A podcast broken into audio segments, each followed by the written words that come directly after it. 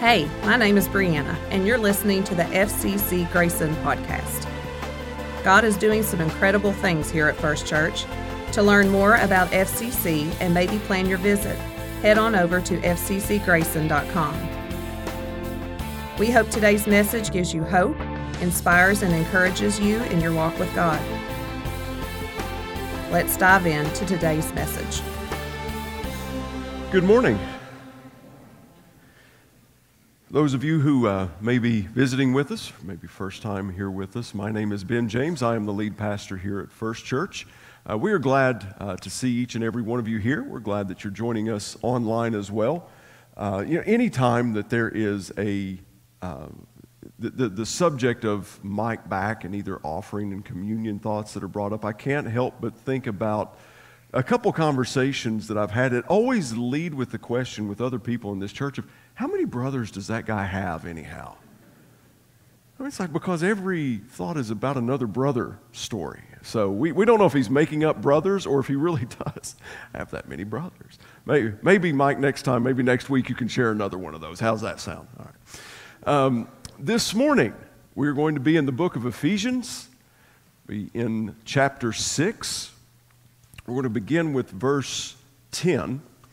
And we're going to be talking about something that's, uh, I don't know if divisive is the right word, but there's a full spectrum of what can be interpreted and how it's interpreted of, this section in regards to spiritual warfare.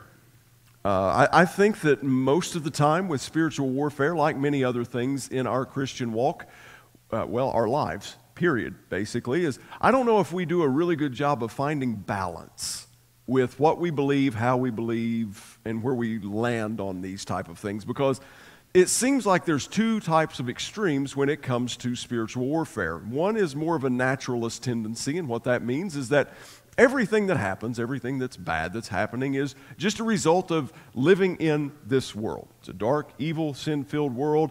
It's just Things naturally happen this way. There's no interference of a spiritual nature whatsoever. There's no attacks from an enemy. There's no henchman that's running around trying to get us. It's all can be reasoned out. And that's one extreme. And the other extreme is those who may get up in the middle of the night and stump their toe on something going to the restroom and they begin rebuking the devil. You know, it's like, bam, oh, get thee behind me, Satan you know, that, that kind of thing, because we all know that whenever we stump our toe in the middle of the night, the first thing that comes out of our mouth is an uplifting, edifying word, right? But I mean, you know, people that, that sneeze and they're convinced, you know, because that's where we got the term bless you from. They were convinced at one point that sneezes were demons leaving the body. And we have this, and you know, everything that's, you know, people view things through the lens that the devil is attacking me. And one of the all time greatest uh, justifications for dysfunction, in my opinion, is the, uh, the old saying that the devil made me do it. The devil made me do it. Let, let's, let's have a clarification moment here. Sin makes you sin, your flesh makes you sin. The, the nature apart from God makes you sin. It's not the devil that does that. But if we begin to move into this passage out of Ephesians, what we're, what we're going to see at the beginning is kind of Paul gives this rallying cry, almost like a going to battle type thing. And, and there's a couple people who are excluded from answering this trivia question. I'm talking about my family, and I'm talking about the McClures. You all are, are banned from answering this one. But one of the more famous pop culture rallying cries is there may come a day that the courage and strength of men may fail, but it is not this day. Who said it? What movie? No, no, it's not Braveheart. Close. Pardon? No, no. Who, who said Return of the King? Jordan. Awesome, awesome. All right, we got one person that knows Jesus in the house this morning we got some work to do this winter. That's all I'm saying. Okay? Yes, that's Aragorn from Return of the King. Lord of the Rings, J.R.R. Tolkien. It's greatest thing ever. But yes, this is rallying cry that they are getting ready to charge like into insurmountable odds. And he gives this rallying cry. There's, a, there's another in the films from Rohan and King Theoden. And I mean, it's just, you see these things, these moments from Braveheart, these moments from these movies, and these things that we read about this, this call to arms, so to speak. And that is kind of the mindset that I have as I'm reading this passage from Paul today. But before we read the whole passage, I'm going to read to you just the first word that he uses out of chapter 6, verse 10 of Ephesians. Finally, how many times have you heard preachers say, finally, or in closing, or to wrap this up? And you're sitting there going, you know you're going to preach for at least 10 more minutes. There's no wrapping this up. Listen, every good message has at least three closings. Every good letter has at least three. Check the Apostle Paul's letters, at minimum, three closings. But he says finally here, like he's kind of wrapping things up, only he's not really wrapping things up because he's really getting into a meaty section here. But basically, Paul is, this word isn't necessarily that he's closing it out, he's drawing to a crescendo here. He's capturing their attention. And what he's doing is he's saying all of this stuff that we have covered up until this point, up until this moment in this letter, all comes to a pinnacle right now. It crescendos right now. So when in chapter one, he's telling us that all things are done for the glory of God and for Him that He's given us every spiritual blessing that He's called us, He's chosen us. And in the second chapter, He's talking to us about this, this beautiful moment of being in Christ and how we are in Him and it's only through Him. Chapter 3 begins by talking about this beautiful mystery of the gospel, about how everyone, not only Jewish believers, not only the nation of Israel and the Hebrew uh, descent line, not only them are being grafted in, but the Gentiles too, about how everyone is doing this. And he's saying finally in here that he's talking about, you know, chapters four and five that we've covered up to this point is like the work of the saints and that equipping for the work of the ministry, and how chapter 5 and even into chapter 6 began to teach us about walking in Him. So Paul's laid out all of this in this letter and now he's saying, finally. As we read on, it says, Be strong in the Lord and in the strength of his might. Put on the whole armor of God that you may be able to stand against the schemes of the devil. For we do not wrestle against flesh and blood, but against the rulers, against the authorities, against the cosmic powers over this present darkness, against the spiritual forces of evil in the heavenly places. Therefore, Take up the whole armor of God, that you may be able to withstand in the evil day, and having done all to stand firm. Finally, so here's what's coming. Here's what you're facing. Here I've given you three chapters of theological, sound doctrinal teaching, of laying the foundation of this salvation through faith in Christ Jesus, and that only being your way to heaven. And he's talking about giving these instructions on the blessings. And then he moves into the more imperative portions of the, the letter where he's talking about now these are the commandments that you need to follow. And we've, we've covered those the past several weeks of no longer do this, but now do this.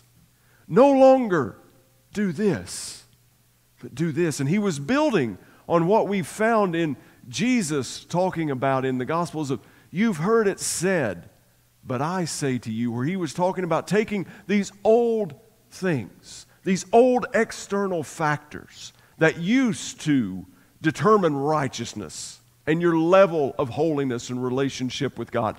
And now he's saying that everything's moved internally. Paul actually used the words that you once were darkness, but now you're in the light. And what Paul is wanting to drive home to us here right now is that not only are you in the light, but that darkness that you once were is not happy about you living in the light. Folks, spiritual warfare in our lives is incredibly real. And we face it each and every day. I love how Paul, after he says finally, the first instruction, the first imperative that he gives us, he says, Be strong in the Lord and in the strength of his might. This phrase is written in a present and passive sense. Let me explain that to you just a little bit. Present means that it's something that's ongoing, it's not something that has been or something that will be. It is something that is ongoing. Day after day after day after day, this is something that needs to be happening. So being strong in the Lord, in the power of his might, that is a everyday present tense walk for us. We closed out last week by talking about that without the Holy Spirit, and by the way, I made it through the entire week without getting fired uh, after the submission message last week. Or, well, I didn't check my mailbox this whole week, so there may be a pink slip waiting in there. I don't know. But we talked about at the end of the sermon last week that none of this, us submitting to one another out of reverence for Christ, is not possible without the power of the Holy Spirit leading us. Without His Holy Spirit leading us, then we will not be submissive to one another in reverence to Christ. And I want to submit to you here that us being strong in the Lord is not achievable in and of ourselves, that it's only through the power of His Holy Spirit that we draw our strength. Amen? Anybody ever tried to depend on your own strength? Thank you, thank you, thank you, thank you. Three people. It's never turned out very well for me. It's not ended well in the end for me to depend on my own strength. And that's the reason that this is in the passive sense. Be strong in the Lord. That in the Lord takes it out of our hands, that takes it out of our power. And in the strength of whose might? In the strength of whose might? His might. Right. Just because it's a passive text doesn't mean you have to passively respond. Kennedy. Well done, young lady. So it's a present passive statement here. And it's more than just a statement, if we're being honest. This is a commandment. This is an imperative statement. This is not an optional thing. Like, hey, when your back's against the wall, be strong in the Lord. And we're going to see that here in just a little bit. I want us to kind of go a little bit back. And let's look at spiritual warfare from a biblical perspective this morning. So, you and I face spiritual warfare each and every day. Now, not everything that we face, and here's where the difficulty of trying to find that balance is not everything that we face is a spiritual battle. That driver that's in the, the fast lane on 64, that's maybe doing 64 miles an hour, that is not the devil engaging you in spiritual warfare. Please do not rebuke them in the name of Jesus. Don't rebuke them in any other name either, or with hand gestures. It's not righteous. But we face moments of spiritual warfare every day. And it's nothing new. We see it in the New Testament as Paul's talking to the church at Ephesus here. But it's not just in the New Testament, we see it in the Old Testament too. And actually, we not only see it in the Old Testament, we see it even before life on this planet began. Because in Ezekiel, in the book of Ezekiel and Isaiah, they describe a great rebellion and a great falling and a casting out from heaven of Lucifer. Falling with a third of the angels from heaven because there was a rebellion, a matter of spiritual warfare that happened in heaven. We can look at the beginning in Genesis chapter 3 in the Garden of Eden with the original temptation. That, my friends, was spiritual warfare when the serpent tempted Adam and Eve. We see it again. I believe it's in, let me see, I've got it written down. 2 Kings chapter 6, with Elisha. S H A, not J A H. And they're facing this massive army and they're outnumbered, and the people are growing in despair. And they're saying that there's no way we can win this, we're outnumbered. And Elisha says, No, no, no, we're not. His servant's the one that's giving the voice to the ear. And he prays that God, I pray that you would open his eyes to see the heavenly host of army that we have on our side. And God granted that prayer. And along the mountainside, along all the hillsides, the servant's eyes was open to the spiritual army that they had there in store with them. It's a great story. Go read it, 2 Kings chapter 6. But the one that I kind of want to spend the most time here this morning with is the, is the spiritual warfare and the temptation that Jesus faced. So if you, you still have your Bibles there, turn to Luke chapter 4.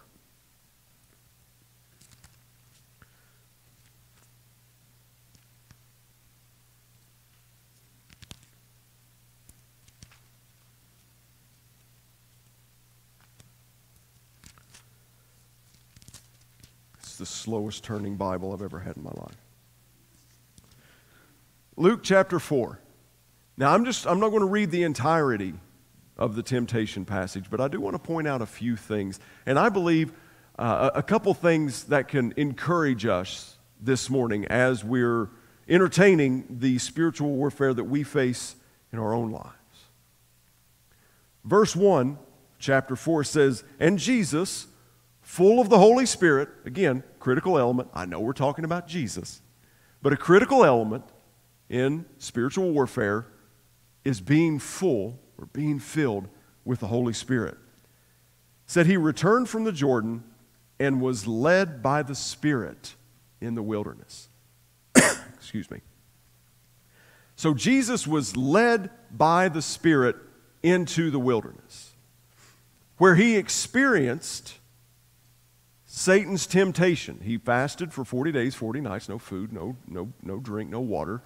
And he had to endure Satan's temptations. And as we read these particular temptations, you will see that what the enemy comes at Jesus with is Scripture.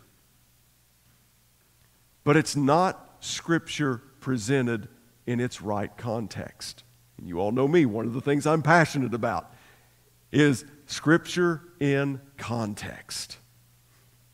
So basically, he was presenting them he was presenting Jesus with twisted scripture. Now, 80s hair bands fan, I'm not saying twisted sister, twisted scripture. So he was taking this temptation and he was trying to fool Jesus and get him to compromise and worship him. So we see that he was led by the Spirit into the wilderness. Look at verse 14.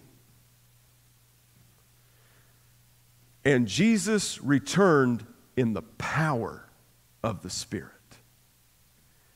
He was led into the wilderness by the Spirit. He came out of the wilderness in the power of the Spirit. Guys, can I tell you that even in the midst of the worst moments of your life, the times that you are facing the most intense battles and warfare that you could ever remember, there is a purpose for that in your life. When you're being tempted beyond anything that you can ever recall, tempted beyond anything that you can ever remember, know that God has a purpose for what you're going through. You'll never be able to convince me that it was enjoyable for Jesus to be in that wilderness. You'll never convince me that it was enjoyable for Jesus to be going without food and water. You'll never convince me that it was enjoyable or easy for him to face the temptations of Satan during that time.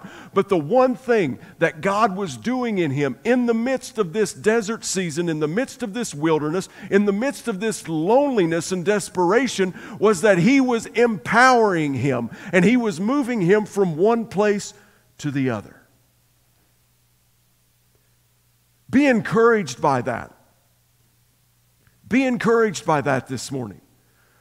Because no matter how alone that you feel, no matter how desperate that you feel, no matter how doubting that you are in that moment, know that the place that you're in, you're in there as a providential move by God to do something in you. And do not dare give up in the middle of this wilderness and desert experience because God's doing something in you that you're going to come out the other side of it more, you're going to come out closer and more powerful than what you went into it. If you depend upon the Holy Spirit to get you through. Jesus went into the wilderness, into the desert place, led by the Spirit. He came out in the power of the Spirit. And we don't have to get into any details here, but I want you to think in your mind of moments in your life that you thought that there is no getting through this. There is no way I'm getting through this. Hope is gone. It's too dark. It's too dry. I'm too alone. There's nothing that can happen that's going to save me from this despair. My favorite two words, but God intervenes. But God delivers. But God gives you strength. But God provides something for you that nothing else on this earth could have. No one else. You couldn't do it for yourself. Your family couldn't do it for you. But God brought you through, and you come out stronger in your relationship with Him than what you went into it. What if, because we all know, we all know this past year and a half, going on two years now, about the struggles that everyone's faced, the hardships, the trials, the temptations, everything that's been going on. What if this is a moment that when we come out on the other side of this, that this church, the church as a whole, the men and women of God, sons and daughters can rise up and in history look back and go that we went into this season led by the Spirit, but we came out in the power of the Spirit, in a greater measure of dependency on His Holy Spirit. What if this time that none of us would have chosen? What if this time that all of us have been miserable in? What if this time that we've experienced struggles beyond anything we've ever experienced? What if God is doing something in our hearts that would have never been done before, but God brings us through on this other side of this and we come out stronger? We come out more passionate. We come out more loving. We come out more graceful. And the gospel of the kingdom of Jesus Christ and his goodness of salvation is heard louder and clearer and further than what it's ever been heard before. Is that not worth it? But God. So these moments of spiritual warfare in your life, don't view them as a divine punishment. Don't view them as God's abandonment on you or that He has forsaken you. I, I kind of view them as uh, God's trying to teach me a lesson. And I, w- I really want to pass the quiz at the end the first time because I've found that if I don't, I have to repeat it and go through the whole thing again. I really don't like going through things again. So I really want to learn the lesson that he wants me to learn. I want to, whatever is being developed in me, whatever is being exposed in me, whatever is being revealed in me that doesn't need to be there, I want it taken care of the first time through. One of the more powerful quotes that I've heard in my life, and, and it came to me through, uh, through one of my leaders at the time. Uh, his name is Scott Gillum. He's in Florida now. But he told me this as I was talking about, I was a young pastor, first ministry, and I was really upset, really struggling. And I was, to be honest, I was deeply, deeply wounded and hurt at this moment. He told me, he said, Ben, never forget that God's purpose in your life God's vision in your life provides purpose to your pain. So, vision in your life gives purpose to your pain. Because we all have pain. And we all have a purpose. But I don't always allow that pain to give power to it. So let's, let's move on through this passage in Ephesians. Verse 11 Put on. This is a commandment. This is an, imper- this is an imperative. This is not an option, believers. Put on the whole armor of God, that you may be able to stand against the schemes of the devil. Notice the phrasing there schemes. Or some of your translations may say devices. It's plural, it's not singular. And I, uh, I like to tell a little bit of, a, of an example, give you a little bit of an illustration here. I worked on the river for Marathon uh, for a few years, and it was the 30 days on, 30 days off thing. And we would build tow, we would take it up and down the uh, river system.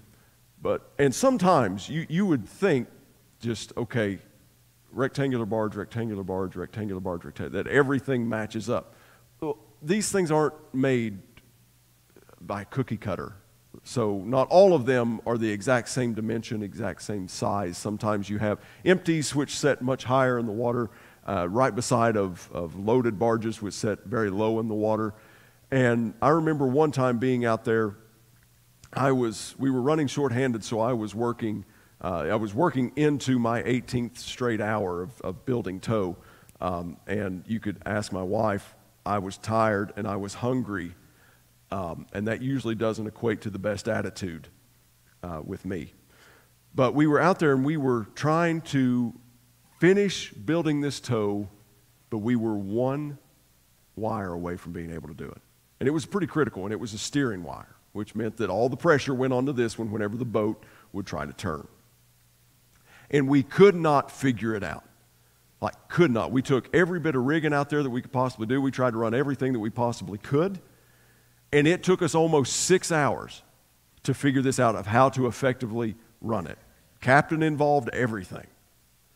And finally, we figured something out that worked well. And then, like three or four months later, we run into the same situation. How long do you think it took us that time to run that one? It wasn't six hours. Why? We ran that a first time. I was like, hey guys, you remember what we did? They were like, yeah, let's do that again. That'd be great. We can go in and eat some cookies. Hey. So we did that within a matter of a half an hour of getting all the tow built. The difference was because we knew what worked. Your enemy's no different. When he finds something, when one of his schemes works in your life, guess what he's going to go to? Over and over and over and over again. But the reality is, is even when you recognize that and go, okay, I'm falling prey to this scheme, I'm not going to fall prey to that any longer. The enemy doesn't go, oh, well, we got to move on from this guy. he's, he's too smart for me. He done figured it out. No, he doesn't leave you alone. He finds something else. There's another scheme. There's another device. There's another attack. There's another onslaught that's coming your way. And we have to be ready for it. And that's why Paul has given us the imperative command to put on the armor of God. And when he goes on in verse 13, says, Therefore, take up the whole armor of God. These are given in a tense that is to put on and not take off. In subsequent weeks, we're going to get into these items and these pieces that Paul gives us that is, that make up the armor of God. But for right now, understand something that it's not a piece of a, a, a suit of armor that you put on long enough to fight a battle and then you take it off until the next battle comes. Paul's saying, put on the whole armor of God and leave it on because you have an enemy that will not relent that will not cease, that hates you and wants to see your ultimate demise. Greg read it for us a little bit earlier in John 10 10, which, hey, we're October 10 10. Who would have thought of that, right? I should have, Kevin, I should have let them think that I planned that. Would have sounded so much better. But John 10 10, that the thief comes not but to kill, steal, and destroy. That's what his purpose is for your life. Put on the whole armor of God. And, and the last thing that I kind of want us to make sure that we give attention to this morning is verse 12. For we do not wrestle against flesh and blood, but against the rulers, against the authorities, against the cosmic powers over this present darkness, against the spiritual forces of evil in the heavenly places. Know what you're battling. And maybe just as importantly, know what you are not battling against. For we do not wrestle against what? Flesh and blood. Your neighbor isn't your enemy. Your political counterpart is not your enemy your work, coworkers are not your enemy. You know, because I mean, I think that all of us could identify areas that we struggle with. You know, and sometimes maybe if we're on the a, a little too uh, sensitive side of everything is the devil or everything's a demon and everything's spiritual warfare, the person that you lay down next to at night is not spiritual warfare. It's not your enemy. Okay, well, I don't consider my spouse my enemy, but I tell you, we are joined at the hip. We are in this together. We are fighting the same battle, and the battle that's got a name, it's called my kids. We're fighting against all of these. If you've got multiples, then they tend to multiply. You don't know where they come from. Here's another kid. Where, where did, how did that happen? It's not your finances. You wrestle against flesh. You do not wrestle against flesh and blood, but it's a spiritual battle. And I've said this before, and I'll, I'll reiterate it because it's true for all of us. One of the things that I tell the staff as we bring new staff in, encourage them with is I'm glad you're all sitting down because this is going to be a revelation. Ministry is hard. Ministry can be difficult at times. And there will be times that you're going to feel really, really, really personally attacked. But your enemy is not that person. That attack is not personal. For we wrestle not against flesh and blood. Now, the enemy will try to manipulate that. He will try to deceive you. The name the devil is deceiver. He will try to deceive you to make you think that your brother or your sister is your enemy. Will make you think that your neighbor is your enemy. Will make you think that person who believes differently, who acts differently, who thinks differently, who talks differently than you do. He will try to deceive you into thinking that that person is your enemy. But they're not. Because we wrestle not against flesh and blood. And the moment that he can get our eyes off of Jesus and focusing on something or someone else, guess what? You begin losing the battle. I'm going to ask our praise team if they would to come back up this morning. I want to leave you with this thought in closing today. Finally, in my first closing. The question you may have running through your head is, but I thought that we, I thought the devil was defeated. Thought we were facing a defeated enemy. Didn't that happen at the cross of Calvary? Yes, it did. The ultimate victory was won on the cross. But the devil hates you. And I know that that's a strong, strong term. It's a strong statement. Let me explain to you why the devil, what we were talking about, when Lucifer was cast out of heaven, he was cast out because of rebellion, because he wanted to be in the place of God. He wanted to be in charge. He wanted to be like God. He gets cast out. And then, lo and behold, what does God make on this big ball of gas that's turning around here? He takes the dirt from the earth, the dust from the earth, and he forms it into mankind.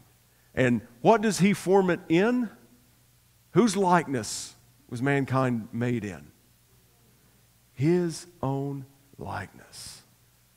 The very thing that the enemy wanted more than anything to be, so much that he would rebel against God in heaven, he sees in mankind as he sees us made in the image of God.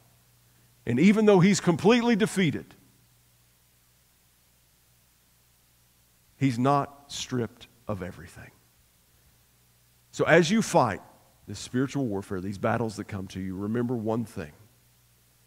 We fight from a place of enforcing victory, not obtaining victory. Victory is not yours to obtain, but it is yours to enforce because the battle's already been fought, the victory has already been won, and now we fight from a place that we stand in the power of His Holy Spirit to fight the enemy that is coming at us each and every day. Pray with me if you